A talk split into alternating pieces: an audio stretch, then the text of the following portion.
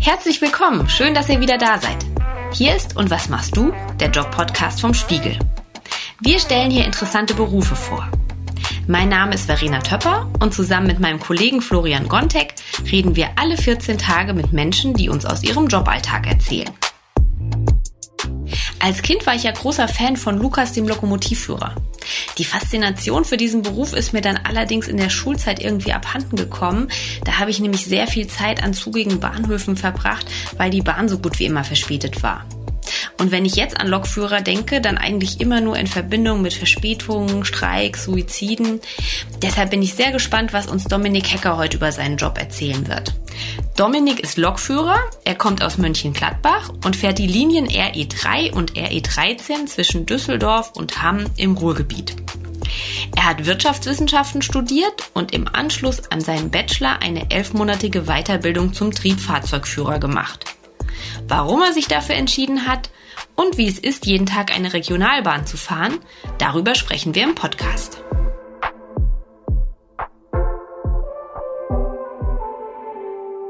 Kommen wir zum heutigen Werbepartner, den ITZ Bund. Hier bringst du die Digitalisierung in Deutschland voran. An insgesamt zwölf Standorten setzt sich das ITZ Bund für eine zukunftsfähige IT ein. Ob Zoll, Wasserstraßen, Bundestagswahlen oder andere Bereiche. Hier gestaltest du Deutschlands Digitalisierung aktiv mit. Eine gute Work-Life-Balance, ein sicherer Arbeitsplatz, vielfältige Entwicklungsmöglichkeiten und ein zuverlässiges Einkommen sind dabei vorprogrammiert. Starte jetzt durch und bewirb dich auf digitalfürdeutschland.de. Hallo Dominik, schön, dass du da bist. Ja, hallo Verena, schön, danke für die Einladung. Ich freue mich, dass ich da sein darf. Du hast ähm, ein Semester lang Jura studiert und dann einen Bachelor in Wirtschaftswissenschaften gemacht und dich dann erst für den Quereinstieg als Triebfahrzeugführer entschieden. Wie kam es denn dazu? Also im Grunde genommen war mein Wunsch zur Eisenbahn zu gehen eigentlich schon seit Kindheitstagen da. Dennoch habe ich dann damals entschlossen, erstmal Abitur zu machen, und habe dann entschieden, zur Uni zu gehen. Und im Hinterkopf hatte ich aber immer noch, dass ich eben halt doch vielleicht noch irgendwann nochmal zur Eisenbahn gehen will. Und da damals nach meinem Bachelor händeringend Leute gesucht wurden bei der Bahn, habe ich mir damals gedacht, okay, also ich könnte es jetzt dann auch mal versuchen. Und Gott sei Dank hat alles geklappt und jetzt bin ich eben bei der Bahn gelandet. Die Eurobahn gehört zu Keolis. Das ist eines der größten privaten Bahnunternehmen in Deutschland. Du könntest aber theoretisch jetzt auch zur Deutschen Bahn dann als Lokführer wechseln. Das wäre möglich, ja. Also man kann jederzeit wechseln, wenn man möchte. Man muss dann eben halt nur die eventuell fehlenden Ausbildungsmodule nachholen und die Ausbildungen auf den verschiedenen Strecken und Zügen dann eben halt noch machen. Aber das ist kein Problem. Die Grundausbildung ist ja vorhanden und alles andere wird dann eben halt unternehmensspezifisch noch nachgeholt. Die Ausbildung zum Triebfahrzeugführer dauert üblicherweise dreieinhalb Jahre und wenn man schon eine Ausbildung oder ein Studium abgeschlossen hat, kann man auch als Quereinsteiger starten. Das hast du gemacht. Dann dauert dieser sogenannte Qualifizierungskurs zum Triebfahrzeugführer, schwieriges Wort, ja. ähm, zumindest bei der Eurobahn, wo du jetzt bist, elf Monate. Was genau macht man denn da? Also wie kann denn das klappen, dass man da nur elf Monate braucht und eigentlich braucht man sonst dreieinhalb Jahre? Also es ist sehr, sehr viel zu lernen, sagen wir mal so. Der Stoffumfang bleibt nämlich der gleiche, also man schreibt am Ende die gleiche Prüfung, egal ob man drei Jahre gelernt hat oder eben diese elf Monate. Nur dadurch, dass man dann eben halt nicht in die Berufsschule muss, fallen da schon mal einiges an Zeit weg. Und äh, ja, man kriegt eben halt die Sachen, die man eben halt für den Betrieb nachher braucht, komprimiert zur Verfügung gestellt. Also es sind einige Prüfungen, die man da ablegen muss in der Ausbildung. Und ja, da muss man sich natürlich gut drauf vorbereiten. Hast du da mal ein Beispiel? Was muss man da so äh, lernen? Ich glaube, somit eins der ersten Themen, die wir behandelt haben, war das Bremssystem von Zügen. Und äh, da hatten wir zum Beispiel auch ein Praxismodul, da sind wir dann nach Darmstadt gefahren und äh, durften an alten historischen Postwagen äh, lernen, wie die Bremsen funktionieren und uns das auch mal in der Praxis angucken und mussten dann auch eine praktische Prüfung ablegen, indem wir zeigen mussten, dass wir verstehen, wie das funktioniert und wie man auch in Störungssituationen dann richtig handelt. Und diese praktische Prüfung war die dann auch mit diesem alten Postwagen? Ja, die war auch mit den alten Wagen, genau. Wir mussten ja irgendwo hin, das war ein äh, Bahnmuseum in Darmstadt Und äh, ja, wir mussten ja hin, wo auch Züge zur Verfügung standen, oder in unserem Fall waren es dann halt Wagen, die halt in dem, in dem Zeitraum dann niemand gebraucht hat, wo wir dann uns austoben konnten quasi. Und da werden dann in der Ausbildung meistens solche Museen genommen. Das ist ja witzig. Und äh, welche Strecke fährst du denn heute? Ja, heute bin ich unterwegs in, äh, auf dem RE3, also in Nordrhein-Westfalen. Der RE3 fährt von Düsseldorf über Duisburg, Oberhausen, Gelsenkirchen, Herne, Dortmund bis nach Hamm. Du fährst vor allem die Linien R3 und R13. Die haben auch ganz äh, lustige Namen, den Rhein-Emscher Express und den Maas-Wupper Express. Wird das denn nicht ein bisschen langweilig auf die Dauer? Nein, also das könnte ich, würde ich nicht so sagen. Also langweilig äh, wird es vielleicht nur an einzelnen Tagen, wenn vielleicht wirklich mal nichts passiert an Störungen, aber in der Regel passiert eigentlich jeden Tag etwas anderes. Zum Beispiel gestern hatte ich erst noch den Fall, dass wir in Essen eine große Bombenentschärfung hatten und dadurch eigentlich die komplette Strecke, über die ich normalerweise fahre, gesperrt war. So musste ich dann spontan eine riesige Umleitung fahren und äh, ja, da gab es natürlich dann alle Hände voll zu tun. Da mussten die Fahrgäste informiert werden und äh, das war also ziemlich stressig. Und sowas kommt dann halt schon mal äh, zwischendurch vor und das macht den Arbeitsalltag dann natürlich äh, abwechslungsreicher, als man vielleicht denken würde. Das heißt, diese Störungen, über die wir uns als Fahrgäste alle unglaublich aufregen, sind für dich eine willkommene Abwechslung. Ja, es kommt natürlich immer drauf an, was es ist. Also wenn man jetzt äh, hohe Verspätungen hat, dann mag ich das auch nicht. Das stört mich genauso wie die Fahrgäste. Ich will ja auch pünktlich in den Feierabend oder in die Pause kommen und von daher versuche ich natürlich immer so pünktlich wie möglich zu fahren. Aber wenn es mal sowas ist wie eine Umleitung fahren, wo ich jetzt schon länger nicht mehr gewesen bin, äh, dann ist das schon mal eine willkommene Abwechslung, ja. Wäre es denn nicht spannender, einen ICE oder den Thalys zu fahren und dann so mit 300 km/h durch die Gegend zu düsen? Ja, das wäre vielleicht auch mal ganz nett, aber im Grunde genommen sind wir ja alles die gleichen Lokführer. Ein Lokführer ist Lokführer, würde ich jetzt mal sagen. Egal welchen Zug man fährt, wir haben alle die gleiche Ausbildung genossen. Und äh, ja, jeder Geschäftsbereich hat seine eigenen Vor- und Nachteile. So haben zum Beispiel ja, ICE-Lokführer den Nachteil, würde ich jetzt mal sagen, dass sie, wenn sie weit wegfahren und dann irgendeine Störung passiert, dass sie nicht mal eben schnell wieder zurück nach Hause kommen und dann eventuell einige Überstunden bekommen. Damit haben wir natürlich nicht so viel zu tun, wenn wir äh, immer wieder pünktlichen, also normalerweise pünktlichen Feierabend machen können. Also das ist natürlich der Vorteil bei uns im Nahverkehr. Und wie viel Einfluss hast du darauf, äh, welche Strecken du fährst?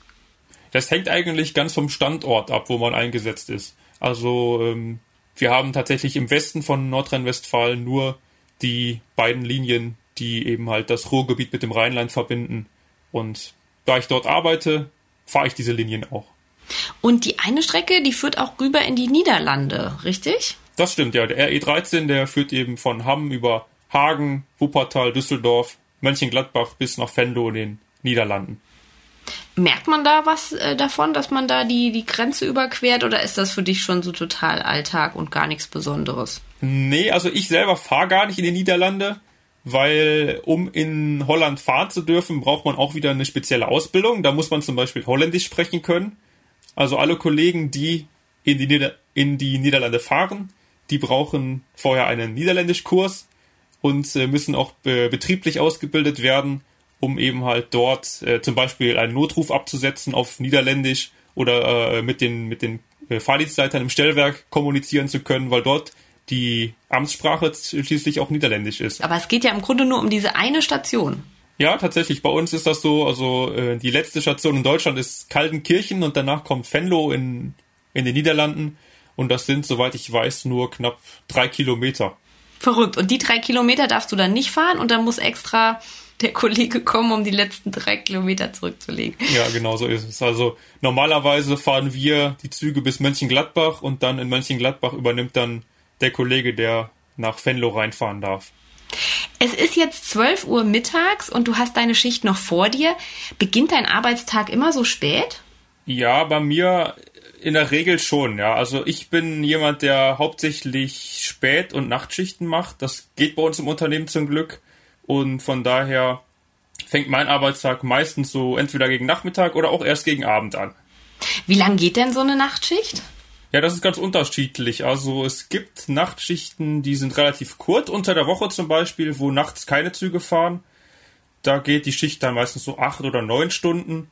Und am Wochenende, wo halt die Züge nachts auch durchfahren, da gibt es dann Schichten, die gehen auch dann zehneinhalb Stunden. Also das ist das Maximum. Und wann hörst du dann auf? Ja, das ist je nachdem, wann man anfängt. Also unter der Woche normalerweise so gegen halb fünf morgens. Das ist also noch recht angenehm, weil das, äh, ja, da ist es noch dunkel, wenn man dann noch ins Bett gehen kann.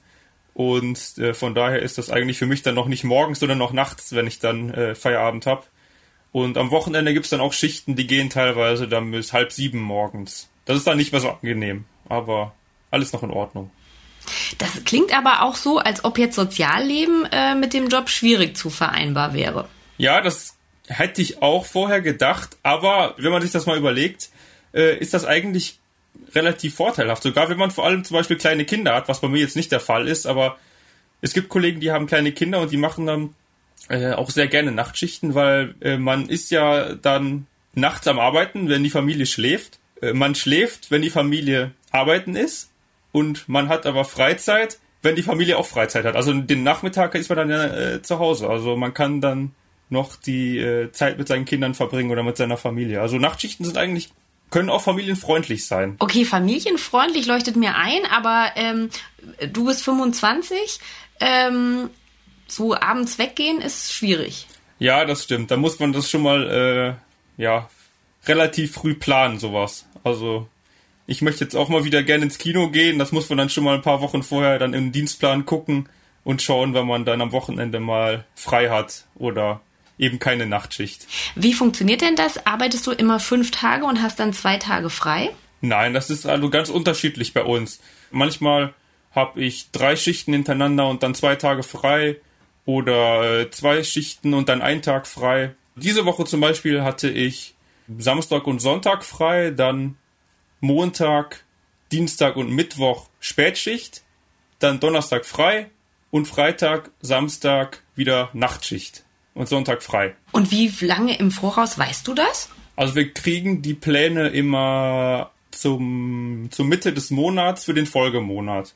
Aber da gibt es bei uns auch zwei verschiedene Rollen, so, so heißt das. Äh, es gibt eine A-Rolle und eine B-Rolle. Die A-Rolle, die kriegt ihre Pläne immer schon ein Jahr im Voraus. Das heißt, die wissen schon ein Jahr im Voraus, wie sie arbeiten müssen. Ich bin aber in der B-Rolle. Ich krieg also die Pläne immer einen Monat im Voraus. Und woran liegt das, in welcher Rolle man da drin ist? Das kann man sich aussuchen. Also bei der B-Rolle, in der ich bin, da ist man äh, ja flexibler. Man kann also auch schon mal äh, hin und her springen und man kann eben auch, was, das, was der große Vorteil ist, man kann eben Wünsche äußern für die Schichtlage. Zum Beispiel bei mir, ich mache halt lieber Nachtschichten und Spätschichten und das geht in der B-Rolle halt. Da kann man die äh, Wünsche äußern und die werden dann auch so gut es geht von der Personaleinsatzplanung verwirklicht. Wie minutiös getaktet ist denn dein Arbeitstag? Also der Arbeitstag ist sehr, sehr kleinteilig getaktet, würde ich jetzt mal sagen. Also es ist, es ist quasi jede Minute äh, getaktet. Man kriegt also so, bei uns heißt das Dienstdetailliste, also der Arbeitsauftrag quasi, da steht dann drinne, äh, was ich zu welcher Zeit an welchem Ort zu tun habe. Und dann arbeite ich diese Liste eben halt von oben bis unten ab. Und da steht dann drinne, wann ich, wann mein Dienst anfängt. Dann steht da, stehen auch Wegezeiten drin von der, vom Pausenraum zum Bahnhof, werden die, genau die Minuten dann aufgeschlüsselt, die ich äh, theoretisch zur Verfügung hätte, um zu Fuß vom Pausenraum zum Bahnhof zu laufen. Also das ist dann vorher mal jemand abgelaufen mit der Stoppuhr und ähm, hat gesagt, ach guck mal, hier äh, drei Minuten und wenn du vier brauchst, dann trödelst du, das geht nicht. Ich weiß nicht, ob es wirklich so gemacht wurde, aber es ist auf jeden Fall alles aufgeschlüsselt und man hat aber eigentlich genug Zeit äh, eingeplant für die einzelnen Arbeitsschritte. Das stelle ich mir auch ziemlich ähm, anstrengend vor. Also so genau zu wissen, okay, es darf jetzt nichts dazwischenkommen auf dem Weg vom Pausenraum zum Zug. Also, ne, mit kurz mit einem Kollegen quatschen oder so ist ja dann auch nicht drin. Ja, das kommt immer drauf an. Man weiß ja, wann man äh, losfahren muss und äh, mit der Zeit kennt man auch seine Schichten und von daher, äh, ja, wenn man weiß, man hat jetzt noch äh, so und so viel Zeit, dann kann man ja auch schon mal ein bisschen früher losgehen, um dann auch mit einem Kollegen zu quatschen Oder man weiß auch, wann die Züge ankommen, die man dann übernimmt. Und dann geht man halt schon mal ein paar Minuten früher, damit man äh, den Kollegen noch äh, in Ruhe begrüßen kann. Jetzt nochmal ein ganz anderes Thema. Im Durchschnitt werfen sich jeden Tag drei Menschen vor einen fahrenden Zug, um sich das Leben zu nehmen. Und statistisch gesehen erlebt jeder Lokführer in seiner Berufslaufbahn dreimal einen Unfall mit Personenschaden, wie es so schön heißt. Hast du davor Angst? Nee, ich habe keine Angst davor. Also ich weiß natürlich, dass sowas jederzeit passieren kann. Ich hatte selber auch schon ein paar beinahe Unfälle das passiert aber eigentlich relativ häufig, aber bis jetzt hatte ich Gott sei Dank noch keinen richtigen Unfall. Aber ich weiß natürlich, es kann jederzeit passieren und man muss immer auf der Hut sein davor. Aber Angst, äh, ich glaube, wenn man Angst hätte während, dem, während der Arbeit, wäre das nicht gut. Dann könnte man sich ja nicht mal auf die Arbeit konzentrieren. Beinahe Unfälle, was war da? Einmal bin ich äh, mit 140 km/h gefahren und kurz vor mir sind noch zwei Jugendliche über die Gleise gelaufen, die offenbar der Meinung waren, dass sie noch vor dem Zug es schaffen würden, äh, auf die andere Seite zu rennen. Und das war also ganz schön knapp. Also da musste ich dann auch ordentlich hupen und äh, ja, hat aber zum Glück noch gepasst und es ist nichts passiert. Aber das war knapp. Da kommt man dann als Lokführer schon ins Schwitzen bei sowas. Okay, also sofort Vollbremsung, Hupen. Im Grunde mehr kannst du auch nicht machen, oder? Nee, mehr kann ich nicht machen. Also ich kann nur bremsen hupen und hoffen, dass alles gut geht. Also die Bremswege sind ja bei den, bei den Zügen leider so lang, dass man da eigentlich nur zuschauen kann bei sowas. Kann man sich denn da irgendwie ähm, drauf vorbereiten? Also Personen, Tiere, Autos auf den Gleisen, kann man das irgendwie üben? Nein, also ich glaube, dass ich sag, also mit solchen Situationen geht jeder äh, Lokführer anders um. Sowas kann man eigentlich nicht üben. Das ist eine individuelle Sache und das ist ja dann auch ein Schockmoment, in dem in der Sekunde, wo man sowas erlebt. Und äh, auf sowas kann man sich auch nicht vorbereiten, wenn man sowas noch nie erlebt hat. Also man muss natürlich bremsen und äh, Hupen, Notruf absetzen und alles andere, ja, das wird sich dann ergeben. Aber jetzt in deinem Beispiel mit den Jugendlichen, die es also ganz knapp geschafft haben, ich, also ich stelle mir vor, danach ist man ja wahrscheinlich auch erstmal so ein bisschen zittrig, aber du musst ja einfach deinen Fahrplan weiter einhalten, ne? Also bei einem anderen Job könnte man ja dann vielleicht sagen, oh Mann, jetzt muss ich mal gerade einen Kaffee trinken ähm, und mich erholen. Das, sowas gibt es wahrscheinlich keine Möglichkeit für dich, oder? Nee, also dafür gibt es natürlich, also klar, wenn man jetzt unter Schock steht, dann muss man halt eben anhalten und sich die Zeit nehmen, erstmal wieder zurechtzukommen. Aber bei mir war es noch nicht so. Also ich bin dann eben halt ganz normal weitergefahren in der Situation, weil es ist ja alles gut gegangen. Man hat dann eine Schrecksekunde und dann äh, es halt alles ganz normal weiter. Wir sind auch schon ein paar Tiere. Zum Beispiel hatte ich einmal eine Situation, da ist mir ein Reh vor den Zug gelaufen. Das war auch richtig knapp. Also das war noch viel, viel knapper als mit den Jugendlichen. Es ist aber Gott sei Dank dann auch, bevor ich äh, da war, noch weggelaufen. Also da, äh, da hat wirklich nichts mehr gefehlt. Aber es ist zum Glück auch da nochmal alles gut gegangen. Äh, da kriegt man dann schon einen ordentlichen Schrecken. Aber danach geht's dann halt eben normal weiter. Da muss man dann versuchen, sich wieder auf die Fahrt zu konzentrieren. Hier ein Hinweis des heutigen Werbepartners Kununu. Das ist die Plattform, auf der man sich über Arbeitgeber informieren kann. Bestimmt hast du dort schon mal nachgeschaut, wie es bei deinem Arbeitgeber so läuft. Arbeitsklima passt, Work-Life-Balance passt. Doch wie sieht es mit deinem Gehalt aus? Auf Kununu vergleichst du ab sofort vertraulich dein Gehalt. Was ist das Durchschnittsgehalt für deinen Job? Und übrigens, Infos zu Gehaltsverhandlungen und Co. bekommst du obendrauf. Informier dich jetzt auf der Webseite kununu.com. Du hast ja wahrscheinlich auch noch Kontakt zu deinen ehemaligen Kommilitonen. Was haben die dazu gesagt, dass du jetzt als Lokführer anfängst? Also die waren erst sehr überrascht, aber als ich denen dann erklärt habe, warum ich das Ganze machen wollte, fanden die das sehr gut. Also, die waren begeistert, kann ich mal so sagen. Ich weiß nicht genau, was meine äh, Kommilitonen von damals jetzt verdienen, aber äh, ich denke mal, dass ich da schon ganz gut dastehe jetzt als Berufseinsteiger. Ich denke mal, die meisten äh, von meinen damaligen Kollegen, die sind äh, im Moment sogar noch im Studium, also verdienen immer noch kein Geld. Und ich äh, verdiene jetzt ja schon seit gut anderthalb Jahren mein Gehalt und ja, bin, bin zufrieden damit. Auf der Webseite von Keolis, das ist also dein Arbeitgeber, zu dem die Eurobahn gehört, da kann man die Gehälter sich angucken und ähm, da steht, dass auch schon Teilnehmer dieses Qualifizierungskurses ein Gehalt bekommen und zwar 2400 Euro brutto im Monat. Und als Einstiegsgehalt bekommen Lokführer dann 3015 Euro brutto im Monat plus Zulagen. Und die sind auch also ganz ordentlich. An Feiertagen gibt es da pro Stunde zusätzlich 7,36 Euro, an Sonntagen pro Stunde 5,50 Euro. Das klingt ja sehr lukrativ. Wo ist denn der Haken? Der Haken äh, habe ich bis jetzt noch keinen gesehen. Also so wie du gesagt hast, ist es auch im, in der Wirklichkeit. Also das Gehalt ist ganz ordentlich. Vor allem jetzt für mich persönlich als Berufseinsteiger ist es eigentlich ein ganz ordentliches Gehalt, was man da bekommen kann. Ganz Europa zittert ja auch immer wieder vor Lokführerstreiks. Erst neulich hatten wir wieder einen großen. Hast du auch schon mal gestreikt? Nein, ich habe noch nicht gestreikt. Also bei uns im Unternehmen, seitdem ich da bin, gab es auch noch keinen Streik und von daher habe ich auch noch nicht gestreikt bis jetzt. Wir hatten jetzt vorhin darüber gesprochen, dass ja eigentlich die Bezahlung als Lokführer total super ist. Wie siehst du das persönlich, ähm, diese Streiks? Hast du da Verständnis für die streikenden Kollegen?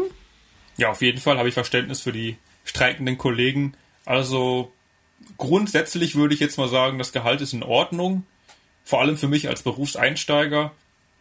Aber wenn man mal bedenkt, was wir für eine hohe Verantwortung tragen, und wenn man das vor allem auch mal vergleicht mit anderen Ländern im europäischen Umfeld, dann sieht man schon, dass wir in Deutschland eigentlich ja eher weniger verdienen. Ich habe natürlich auf der anderen Seite auch Verständnis für die Fahrgäste. Ich, ich selber bin ja auch Fahrgast gewesen während des Streiks. Ich muss ja auch irgendwie zur Arbeit kommen und musste dann auch in, in, in der Streikzeit mit dem Auto zur Arbeit fahren, was auch nicht schön war. Also ich habe Verständnis für beide Seiten. Bist du denn in einer Gewerkschaft? Ja, ich bin in einer Gewerkschaft Mitglied. Äh, das liegt aber vor allem daran, dass wir da in der Gewerkschaft auch äh, verschiedene Vorteile genießen, zum Beispiel eine Rechtsschutzversicherung, die wir auch privat nutzen können, eine Unfallversicherung bekommen wir und der große Vorteil bei mir jetzt persönlich ist, dass wir über die Gewerkschaft auch die Weiterbildungskosten zurückbekommen können. Das heißt, meine Kosten für das Fernstudium, was ich ja mache, kann ich über meine Gewerkschaft eigentlich zu einem Großteil zurückerstatten lassen.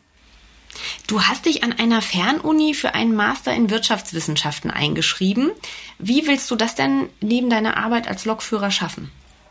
Ja, also das äh, ist so eine Sache.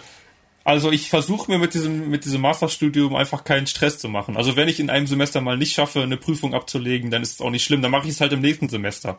Hauptsache, ich äh, halte durch und äh, irgendwann werde ich das schon schaffen, egal wie lange es dauert. Und was bezweckst du mit dem Studium? Wo soll da mal die Reise hingehen? Ja, mit dem Studium erhoffe ich mir natürlich noch weitere äh, Karrieremöglichkeiten zu eröffnen innerhalb der Branche. Also ich möchte auf jeden Fall in der Eisenbahnbranche bleiben, da ich glaube, dass diese Branche in den nächsten Jahren sich noch sehr wandeln wird. Wir stehen schließlich vor einer Verkehrswende oder sind vielleicht sogar schon mittendrin. Und die Eisenbahnbranche ist im Gegensatz vielleicht zum Flugverkehr ja doch sehr, sehr, sehr zukunftsträchtig. Also da wird, denke ich zumindest, dass in den nächsten Jahren da noch viel passieren wird. Und da wir auch vor einem Generationswechsel stehen innerhalb der Branche, viele Leute bei der Eisenbahn sind kurz vor dem Rentenalter. Von daher denke ich, dass ich mit meinen jungen Jahren und einem äh, Studium, was ich in der Tasche habe, und einer bahnbetrieblichen Ausbildung als Lokführer, dass ich da noch gute Chancen habe, mich in den nächsten Jahren noch äh, karrieretechnisch weiterzuentwickeln. Das würde aber dann heißen, so eher Richtung Management. Ja, das wäre schon mein Ziel, irgendwann das mal zu schaffen, ins Management zu gehen. Du hast gerade davon gesprochen, ähm, dass die Bahn so eine zukunftsträchtige ähm, Branche ist. Tatsächlich gibt es jetzt in Hamburg schon eine S-Bahn, die vom Hauptbahnhof nach Bergedorf ganz ohne Lokführer fährt, nur von einem Computer gesteuert. Und in Zukunft werden ja wahrscheinlich immer mehr Züge vollautomatisch fahren. Was glaubst du denn, werden äh, Lokführer am Ende dann nur noch so eine Art fahrende Hausmeister sein? Nein, das glaube ich ehrlich gesagt nicht. Also von diesem Projekt in Hamburg habe ich gehört, aber man muss bedenken, dass die Eisenbahntechnik, die wir heute noch benutzen, teilweise noch aus den 60er oder 70er Jahren ist und wir also im 99 Prozent des Eisenbahnnetzes an sowas noch gar nicht denken können, weil die Technik einfach noch gar nicht so weit ist und äh, das Eisenbahnnetz in Deutschland auch einfach viel zu komplex für sowas ist. Also in in sich abgeschlossenen Netzen wie zum Beispiel U-Bahnen oder S-Bahn-Netzen kann ich mir sowas vielleicht vorstellen, aber auch noch nicht in den nächsten Jahren. Also es wird noch lange dauern, denke ich persönlich, bis wir vollautomatische Züge haben werden. Aber ist das ein Thema, wo ihr Lokführer euch untereinander äh, drüber unterhaltet? Ja, hin und wieder schon. Aber ich glaube, wir sind alle eigentlich der Meinung, dass, so, dass das noch sehr lange dauert. Da wir ja auch Insider sind quasi und wir sehen ja, mit welchen Materialien wir da täglich arbeiten müssen, was die Signale angeht und die Weichen, die Züge, wissen wir eigentlich alle, dass das also noch sehr weite Zukunftsmusik ist, von der wir da sprechen. Wenn an einem Zug was kaputt ist, wie viel kannst du denn selbst reparieren? Ja, das ist eigentlich ganz unterschiedlich. Also es kommt immer darauf an, was am Zug kaputt ist. Wenn zum Beispiel eine Türstörung da ist, das hatte ich auch gestern erst gehabt, äh, da war eine Trittstufe, die aus der Tür herausfährt, um den Spalt zwischen Bahnsteig und Zug zu überbrücken. Die hatte sich verklemmt und ist in der Mitte stehen geblieben. Und das kann man dann mit gut Glück und ein bisschen Wissen selber beseitigen, wenn man zum Beispiel die Sicherung der Tür mal rauslegt und wieder reinlegt und dann mal ein bisschen versucht an der Trittstufe zu wackeln oder sowas, dann kann es passieren, dass es von alleine wieder funktioniert. Es gibt aber auch Störungen, die kann man natürlich dann selber nicht beseitigen. An der Elektrik zum Beispiel oder wenn es dann doch größere Störungen sind, wo man dann auch zum Beispiel an den, an den Maschinenraum gar nicht rankommt. Also es kommt immer drauf an, was es ist. Aber größere Störungen hatte ich zum Beispiel auch noch nicht. Und mit der Trittstufe hat das dann funktioniert? Das hat geklappt zum Glück, ja, ja.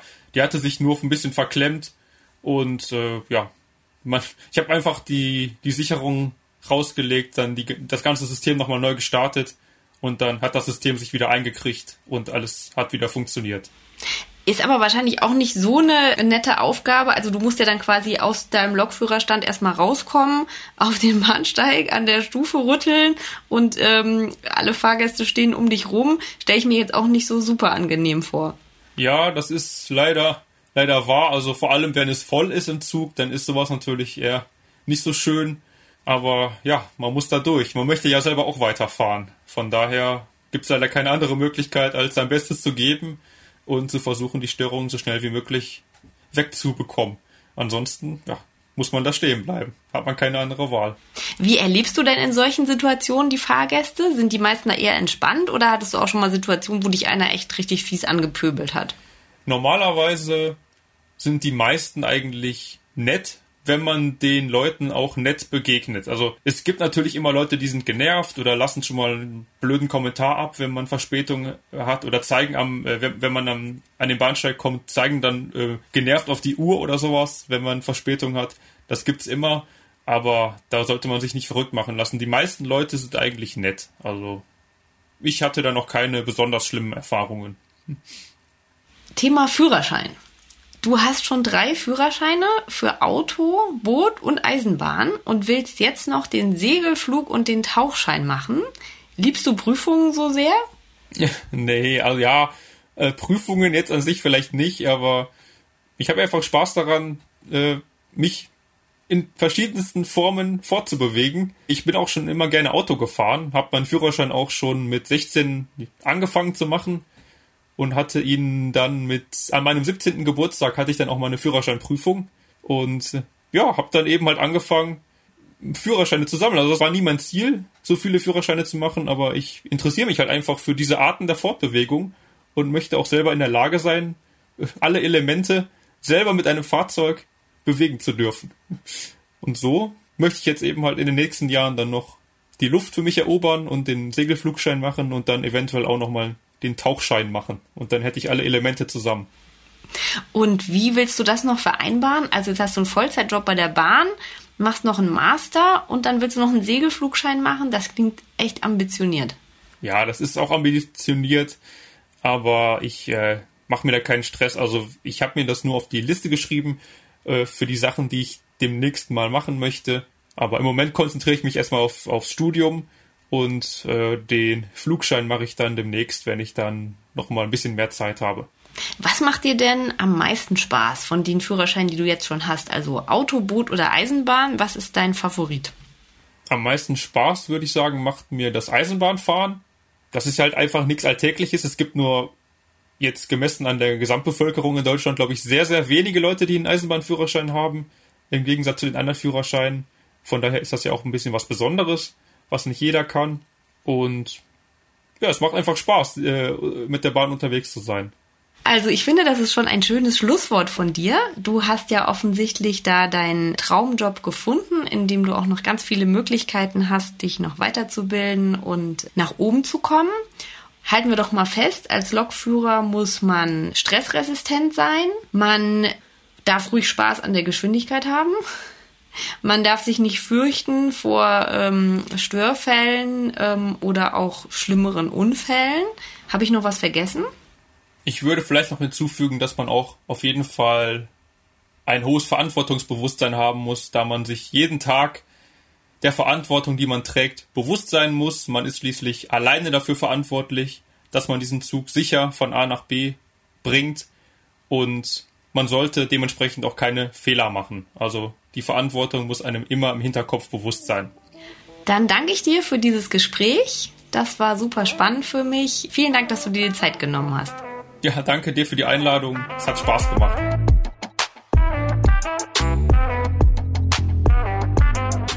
Also wenn ich das nächste Mal Bahn fahre und der Zug mal wieder verspätet ist, dann werde ich auf jeden Fall an Dominik und seine Kolleginnen und Kollegen denken und versuchen, ein bisschen geduldiger zu sein. In zwei Wochen wird Florian hier den nächsten Gast interviewen. Wenn ihr einen Wunsch habt, welchen Beruf wir unbedingt mal vorstellen sollten, dann meldet euch bei uns. Schreibt uns einfach eine Mail an und was machst du at spiegel.de. Schön, dass ihr dabei wart und bis zum nächsten Mal.